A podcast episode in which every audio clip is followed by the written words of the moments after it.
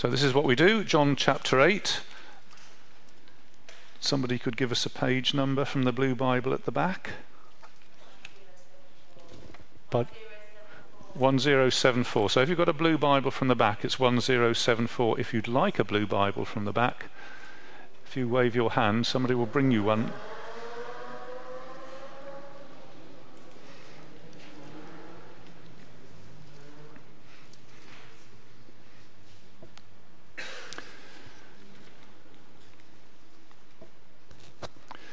In John chapter 8, as Mark kindly read to us from verse 48, and let's pray. Lord, we have no greater need than that we should hear you speak to us. And we're gathered here this morning with different thoughts and perhaps different distractions, but we nevertheless pray that you would be here and that you would be the speaking God who changes lives by the power of his word. Show us Jesus to our great amazement, for we ask it in his name. Amen. We're looking in the, into the Bible. John is, a, is one of the four writers who tells us the story of the life of Jesus, and he tells this story in a very compelling and intriguing and rather wonderful way. In the in what we nowadays call the eighth chapter, he's been following Jesus through controversy and conflict. And my introductory thought is this question Who is Jesus? Now, I, I'm sure some of you have asked that question and come to a settled conclusion about it. But maybe not everybody here has done that. Certainly, not everybody in the world has successfully answered that question Who is Jesus? We've got him in history, we've got recording of things he said and did. Who is he? C.S. Lewis, the teacher of English and uh, was a professor of English literature and a writer of children's stories. Uh, I think it was him who came up with three possibilities uh, that Jesus was bad, that he was actually a bad person, or that he was mad, or that he was God. I don't think that those three are completely watertight, but they are pretty strong contenders. That there really are only those three possibilities. That the Jesus in the Bible was either a bad person, or a mad person, or he was God. With that thought, let's look at the controversy that Jesus is in in chapter 8. The Jews answered him, Aren't we right in saying that you are a Samaritan and demon possessed? See where I'm coming from? How would we answer the question as to who Jesus is? We would say, What's the evidence? What's the evidence to help us to reach a conclusion? In John's Gospel, John would say, What's the testimony or what's the witness about Jesus. He did things and he said things. For example, he said to a paralyzed man, Arise. He said it, and the man got up. That's a word from Jesus and an action. And in John's Gospel, he, he gives us lots of words of Jesus for us to think about. And he gives us the actions, what John says, the signs. And a sign points to something, and a sign tells you something. And the fact here that Jesus said, Arise, and the man got up, John says, Now, you take a good look at that, because that's telling you something about who Jesus is. That's showing you something. That's pointing to something. And that's just one example. He also for example, fed 5,000 people in the desert. He also walked on stormy water. he also opened the eyes of the blind, and he also raised Lazarus from the dead. So he did those things. There's the evidence, and the question remains so who is Jesus? Who is he? Is he bad or mad or God? And before we dive into it, let me just say of those choices, when we're saying God, we don't mean any old God, we mean particularly the God of the Bible, the Lord God. In English translation, you'll find the word Lord in capital letters. In if you were to pronounce it in Hebrew, the particular name that the God of the Bible has is Yahweh. And I've put the Hebrew letters up there if that's of any interest to you. But that is the name of God. He's not Thor or Woden or Krishna or Ganesh. The, the God of the Bible is the Lord, Yahweh. And what's particular about this Bible? What sort of characteristics does he have? Well, in the book of Exodus, he says, My name, Yahweh, means I am who I am. So say, I am has sent you, is what he said to Moses. He's the God of the history of Israel, the God of King David and King Solomon. You remember it was King Solomon who built the temple. And the whole idea of the kingdom, the kingdom of Israel, the kingdom of God on earth as it then was. It had a, an actual headquarters on earth in those days, which was Jerusalem, and there was a, a temple in Jerusalem, which was God's physical headquarters. Of course, it's not like that nowadays, that's how it used to be. The God of the, of the Bible is the God who sent his people into exile. That's part of the history of Israel. Because he is holy and they were disobedient, he sent them away and he himself went away. You might remember in, the, in Ezekiel, there's a vision of the glory departing from Jerusalem because God is sort of fed up with his people and he, he packs up his bags and leaves them. And God is the God who promises a return from exile. So, all the promises that God's made to his people, he says they won't just fizzle out, they will be fulfilled, perhaps not in the way you're expecting, but there is a promise that I will rebuild my city. Uh, I will repopulate it. I will bring all the nations into it. I will bring new life where there was death. And of course, Christians believe that, Je- that Jesus is the fulfillment of those promises. But anyway, that's the God whom we're talking about. Are you still with me? Yeah. Thank you. So let's look into the passage itself. The, what we have is a set of, or a, a conversation, a set of remarks made by the two groups of people, the Jews and Jesus. So the Jews say something to Jesus and Jesus replies. And typically the Jews make an objection, uh, but you this or but you that and or a contradiction of Jesus. You shouldn't be this. You shouldn't be that. Uh, and Jesus characteristically answers. So if they've asked a question, he will give an answer. Uh, sometimes he will reason with them.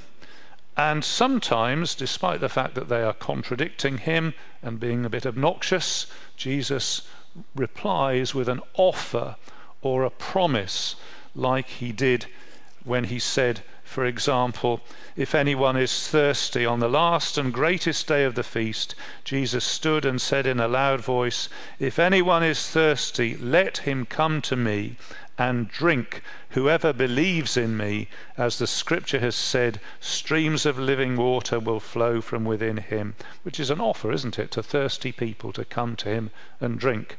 So those are the sort that's the way the conversations are tending to go.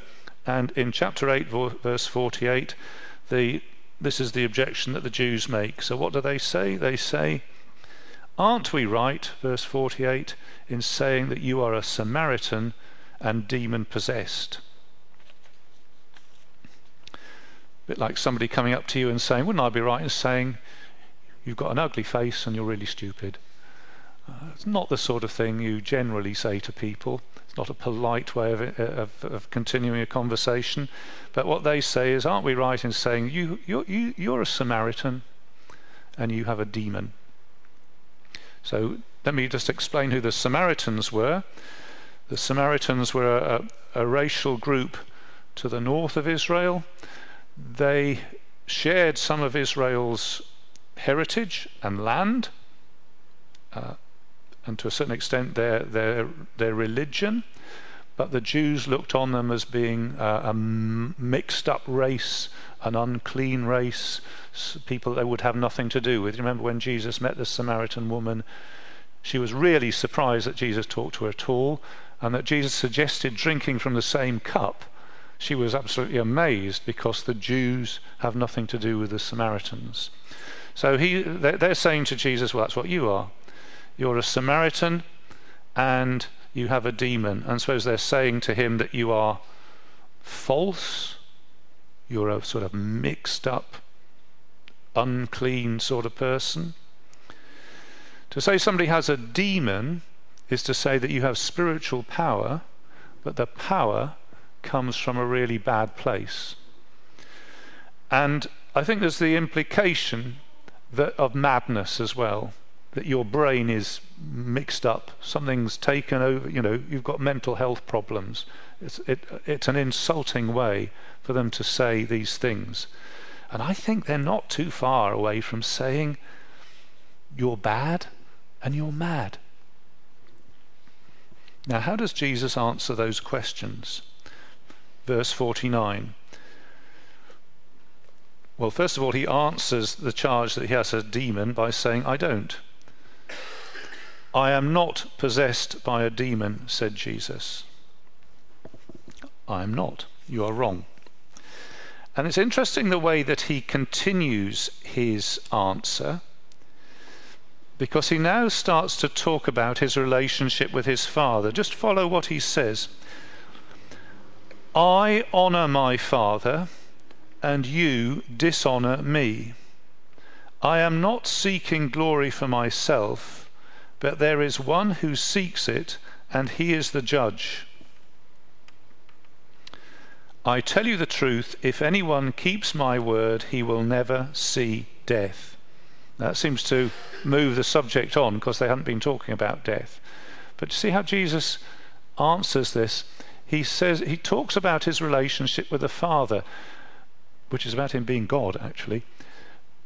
So it's worth taking a careful look at the, uh, at the way he describes this. And he talks about his relationship with the Father. And I put it in a little swirl of arrows and words on the screen, which I'll explain. He says there is a, a dynamic, a relationship between the Son and the Father. And this is how it works I honor my Father. Whatever I do, my motive is to honor my Father, says Jesus. There's a word for honor in this case, it's time, and he puts a negative in front of it and says that I honor my Father, but you negatively honor me, you dishonor me. Let's come to that in a moment.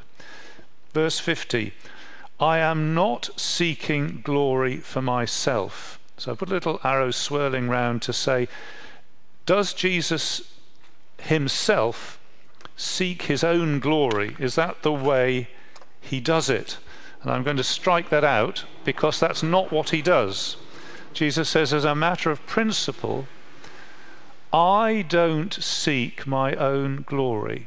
I seek my Father's glory.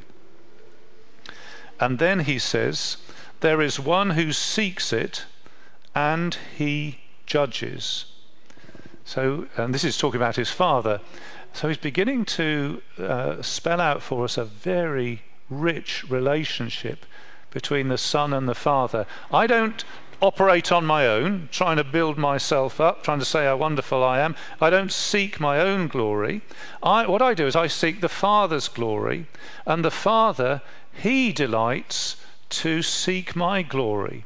So that's how I get glory. I get it as the Father seeks to uh, glorify me. And He also judges.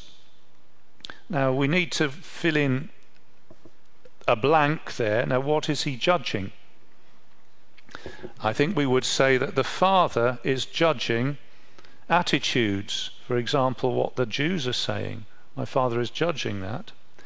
And the Father is judging situations. You know, how is it that you have come with this sort of attitude towards me? My Father judges that. And we could say the Father judges people and he's looking into hearts and saying, Is this right? What is that heart doing? Why are you thinking that? Is this a good attitude that you have? And Jesus mentions his Father in this connection too. My Father seeks my glory, and he is at work judging. So don't think it's a trivial thing or a pointless thing. Uh, what you make of me, Father's watching you in this. Now, let's look at the human responses or how this affects people who are not the Father and the Son. Well, we've got two possible responses to Jesus. And the first one, Jesus has already mentioned You dishonor me. Just as it would be insulting for somebody to come up to you, look you in the eye, and say, uh, You're ugly and stupid. Uh, these people have come up to Jesus and said, You're bad and you're mad. And Jesus says, You are failing to give me the honor that I deserve. Because I am not bad, I am not mad, I am God. And simply to come the way that they came was, as Jesus says, to fail to honor him. That's one possibility. And the second possibility is the one that Jesus mentions, where he produces this remarkable equation where a sinner like you and me plus Jesus' word means that death is removed. Did you spot that in what Jesus said? He said, I tell you the truth, if anyone keeps my word, he will never see death. What an amazing thing to say. He's just been insulted. Instead of getting angry and thinking might punch them, Jesus says, I'll tell you something.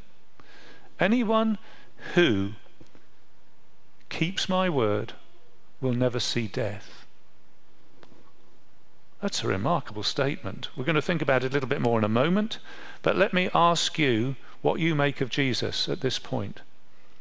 What do you make of Jesus? Who do you say he is? Are you saying that he is not worth honouring?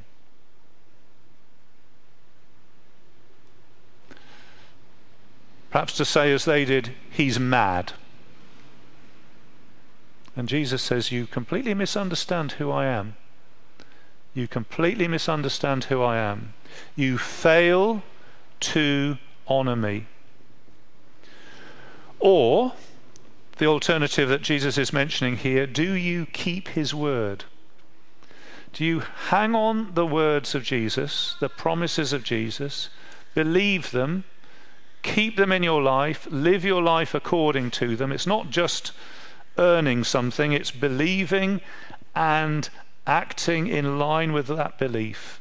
Because Jesus says here, if anyone keeps my word, he will never see death. What a remarkable promise that is, that death will have no power. That even if you die physically, you will rise again, is how Jesus explained it later on. That even as you believe, you have eternal life which can never be taken away from you. What a statement! I think only God could make that sort of statement. And which of those two responses is yours? Let's move on.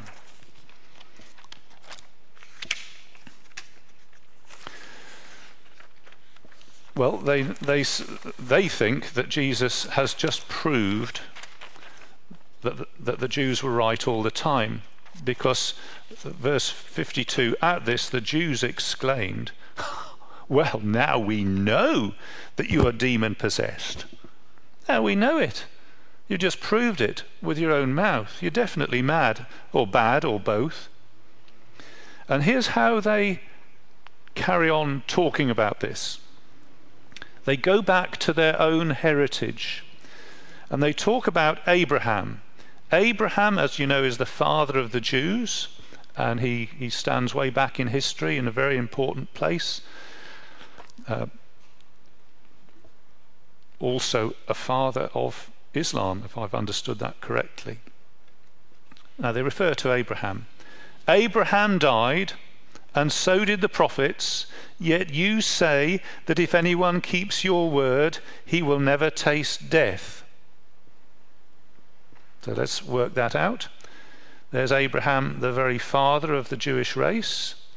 There are the prophets, who you could say were the spiritual superstars of uh, the Hebrew scriptures. And Jews would say, Our religion is the best religion there's ever been because God invented it. And they'd be true to say that. Jesus himself said, Salvation is from the Jews. So it's a little bit insulting to all the rest of our cultures because I think very few of us in this room would be uh, uh, of Jewish descent. So all our cultures, all our efforts at religion, uh, Jesus says, no, not much there. Salvation is from the Jews. Best religion ever, but they all died. Abraham died, the prophets died. And they say, well, there you are, you see. How can you possibly say that you are better than that? This is the equation that Jesus presented. Anyone, even you and me, if we keep Jesus' word, enter into deathlessness, We'll never see death, or as uh, the, the Jews correctly rephrase it, we'll never taste death so notice what Jesus is saying. He's not saying that if you follow me, you're going to be very rich. It's not a promise about wealth. And it's, he's not saying if you follow me, you'll never get ill. It's not a promise about health. And he's not saying if you follow me, you'll make a million dollars. It's not a promise about success. But what it is a promise about is the long term spiritual future. You will not die. Death, which for everybody else is a complete barrier which casts a shadow over the whole of their lives. What are you living for? You know you're going to die. Jesus says that barrier is removed. You can look beyond death to a personal, wonderful, glorious future alive that's what Jesus is promising. And you can see that the Jews are working this out. That means, Jesus, that you are saying you are greater than Abraham. That's what it means, isn't it? You are greater than Abraham. Are you greater than our father Abraham? He died, and so did the prophets. So the next question they ask makes a lot of sense. Who do you think you are? More literally, who do you make yourself? Who do you make yourself? What are you're making yourself to be? Greater than Abraham? You must be mad. You're, you're making yourself up not just to be a superhuman being, but you're, you're making yourself up to be, well, I don't know, something ridiculously great. Now, is he mad? Is he mad to claim to conquer death? Because that's what he's claiming. He's claiming he has the keys of life and death. Is he mad to claim that this is encapsulated in keeping his word? Now, if, he, if he'd said, if you do yoga and meditation or something, maybe you say, well, that's, oh yeah, I can, I can see, or if you take, take particular medication or drugs, then you can avoid death. But he doesn't say that. He says, what I'm looking for is people who hear what I'm saying, believe what I'm saying, trust it, and live by it. And that's the way to conquer death. Is that mad? It's certainly not a normal thing to say, is it? To be honest, if you walk down London Road and found somebody saying that to you tomorrow, I think you would be pretty sure that they did have some sort of problem. And you would do best to ring 101 as quickly as possible. But is that true of Jesus? Do you know? He raised Lazarus from the dead. He said to a dead man, Come out. And he'd been dead for days. And the chap came out. Jesus does have the power to conquer death by his word, and he himself was raised from the dead. There is very, very good evidence that that's true. So is he mad? Maybe not. Is he bad? Is he talking about is he is he talking about the sort of escape from death, the sort of zombies and the undead and all these sorts of things that are on movies which I don't particularly want to watch myself? Is it that sort of creepy, creepy thing? And it isn't, is it? There's nothing creepy about Jesus if you actually read the things he said and the way he related people. You will find everything is wonderfully clean. It's not impersonal to do with raising up uh, animated flesh and corpses and zombies. Like there's a computer game that's to do with that maybe even Adam knows what it is. Uh, is there a computer game where you? There's many. There's many. Too many to too many to mention. But that's all impersonal. It's all sort of animated corpses and all that sort of thing. Didn't mean to frighten you there. But the, the, the way Jesus does it is always people. He's not saying animated corpses. Say you'll see your friends. Abraham and Isaac and Jacob, you'll sit down at the meal table with them. It's all to do with people, the value of people. And the cleanness of it is because Jesus went to enormous trouble to clean everything up. Now, you might know, or you might not know, in the Bible, the most polluting and unclean substance is blood. And I can also tell you that in the Bible, the thing that has the most powerful cleansing effect is blood. The right blood, sacrificial blood. And Jesus died on the cross to provide cleansing blood, to make all his promises clean to make people clean, to make the future clean. So he, it's not bad that he's talking about, it's clean and wholesome and good. Or is he God? The end of his gospel, John writes, These things are written that you may, be, that you may believe that Jesus Christ is the Son of God, and that believing you may have life in his name. And John says, That's the whole reason I've written this to persuade you, to convince you, to reason with you, to give you the evidence and the testimony that you could actually believe that he is the Son of God. Don't think John is saying, You just got to believe it because I say so.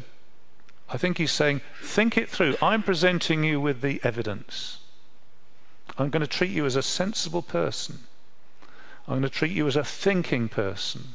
I'm going to treat you as a person who's, who's, who's, grown up enough to listen to listen to arguments, weigh them up. And these are the arguments about Jesus Christ, and I think they're convincing. And if you believe, you have life in his name. Let's go a little bit further. Verse 54. And Jesus is again telling us about his relationship with his Father. And what he's really doing is telling us about his godness. He's not claiming that he is the Father. The Bible doesn't teach in a very simplistic way that Jesus is God and that's all there is to it. The Bible teaches the godness of Jesus in a very rich way and says that there is the Father and there is the Son and there is the Holy Spirit in a remarkably beautiful relationship together, such that Jesus is God, that the Father is God, and Jesus the Son relates to the Father in a certain rather beautiful way. And that's what he's telling us about here. So look in verse 54. Jesus again says, I don't glorify myself. I'm not telling you these things so that you, out of a selfish motivation. Verse 54 If I glorify myself, my glory means nothing. So I'll again strike out this little bit on the screen where the Son glorifies himself. He says, I don't do that. My Father, whom you Jews claim as your God, is the one who glorifies me. The Father glorifies me. And now he goes on to say some more about his relationship with the Father. Though you do not know him, I know him. You don't know him, but I do. I know the Father. I have a complete knowledge of the Father. I've seen the Father. I've been at the Father's side. Therefore, I'm equipped to make him known to you. And verse 55, he says, You do not know him, I know him. If I said I did not know him, I would be a liar like you. But I do know him, and I keep his word. Do you notice that phrase has cropped up before? Jesus is inviting us to relate to him the same way that he relates to his Father. I know the Father, and I keep his word. It's a remarkable thing, isn't it? That Jesus has a relationship with his Father where words matter and the words that the Father gives to Jesus, Jesus receives and believes and uses as the basis of what he does and obeys. I keep his word. And then he says this about Abraham. Your father Abraham, well, you call him your father, and in a sense he is, your father Abraham rejoiced at the thought of seeing my day, or perhaps more literally, he rejoiced at my day. He saw it and was glad. A couple of strong words for rejoicing there. Abraham was overjoyed to see my day, says Jesus. Is he mad? Or bad? Or what? Abraham was overjoyed to see my day.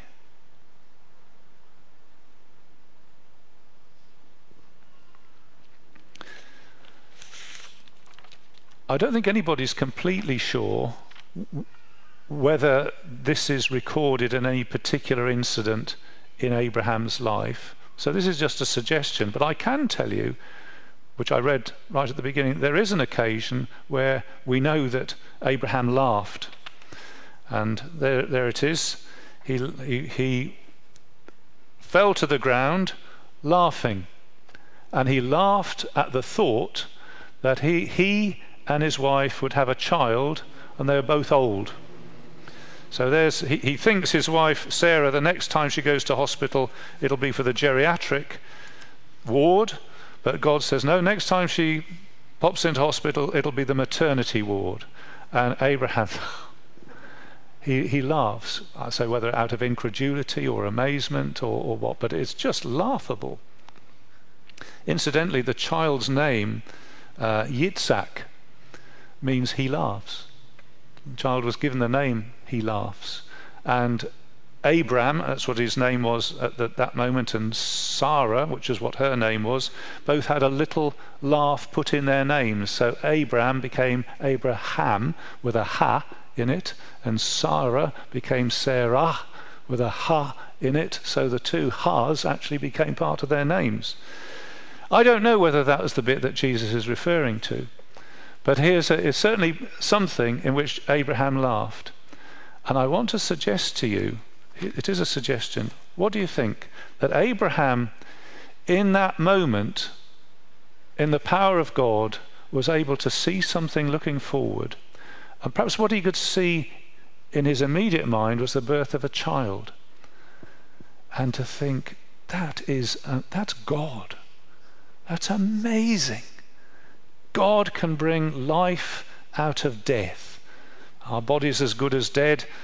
Abraham can bring li- uh, God can bring life out of that. God can bring a child out of nowhere, as it were, to do this work, to further his purposes. And I wonder whether, in some sense, Abraham looked even beyond that, and his eyes, you know, when you look on a shop window, sometimes you can see the reflection of yourself, but other times you can look through, through the shop window and see what's in the window.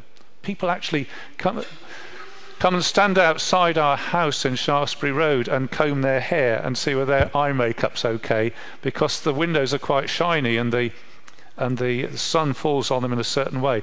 And then, then they look through and say, oh, there's Mr. and Mrs. Wells there looking at us, wondering what we're doing. And I wonder, in a sense, whether Abraham's eyes might have viewed through this incident to see what Jesus says, my day.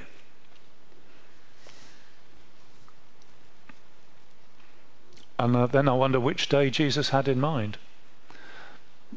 Because there is a count, a countdown going on in John's Gospel towards a day. And the day that it's counting down to is the day Jesus died on the cross. Because that's the day when Jesus sorted all this out and did what needed to be done and cleaned up what needed to be cleaned up and smashed open what needed to be smashed open, and guaranteed what needed to be guaranteed, and signed off what needed to be signed off. That's the great day he did it, when he died on the cross. And Jesus commented on that. Do you remember? He said something on that day. Do you remember what he said? It is finished. And I'm still, um, in the regions of speculation and suggestion here. I wonder if Jesus is saying, there's a sense in which Abraham saw that.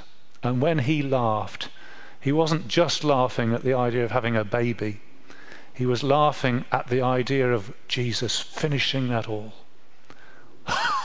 Amazing! Well, I'm going to ask for the third and final time what you make of Jesus.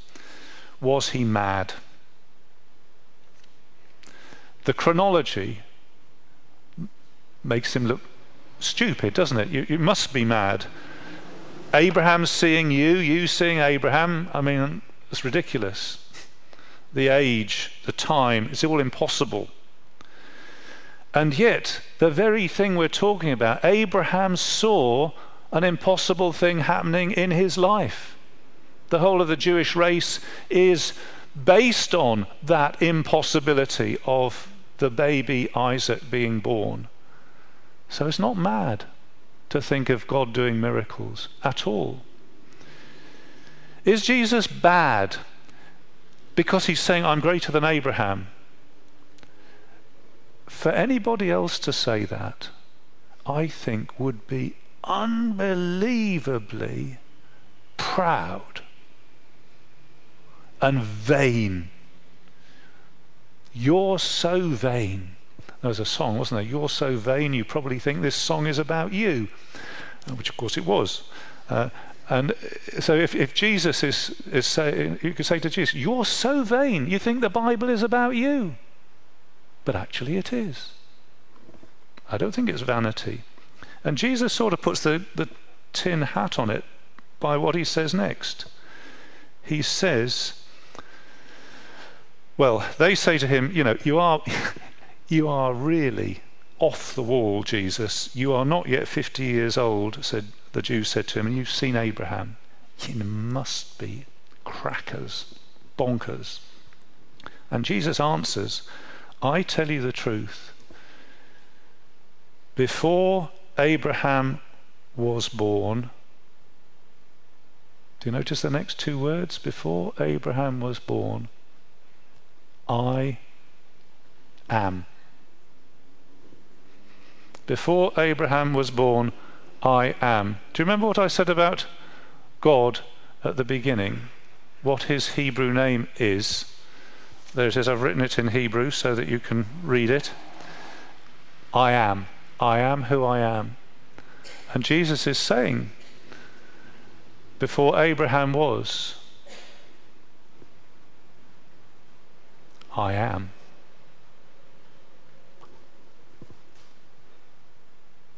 It is amazing, isn't it?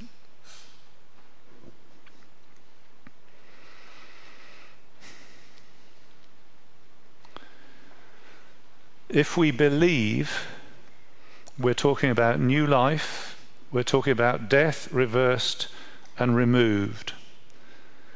But actually, they didn't believe. Do you notice what they did? They picked up stones to stone him, which is what you do if there is somebody who's so bad and mad that he needs to be got rid of. And that's what they, that's the conclusion they came to. Do you notice what Jesus did next? When they didn't believe, he hid himself. And what else did he do? He hid himself and he slipped away from the temple. More literally, he departed from the temple.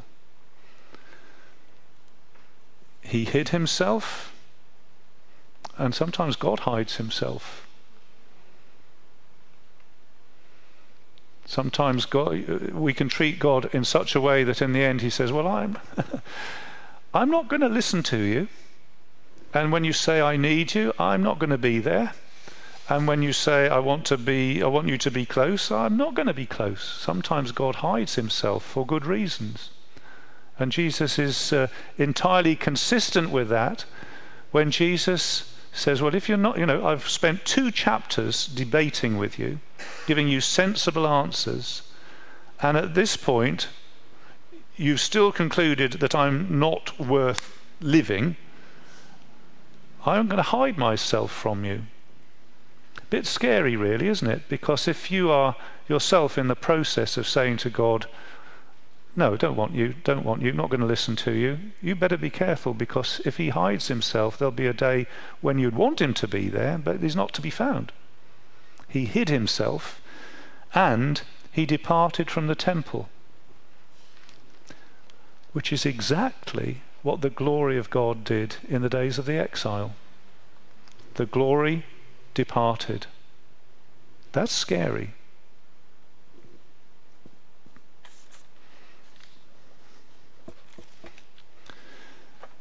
Let's sing together. We're going to sing number 711.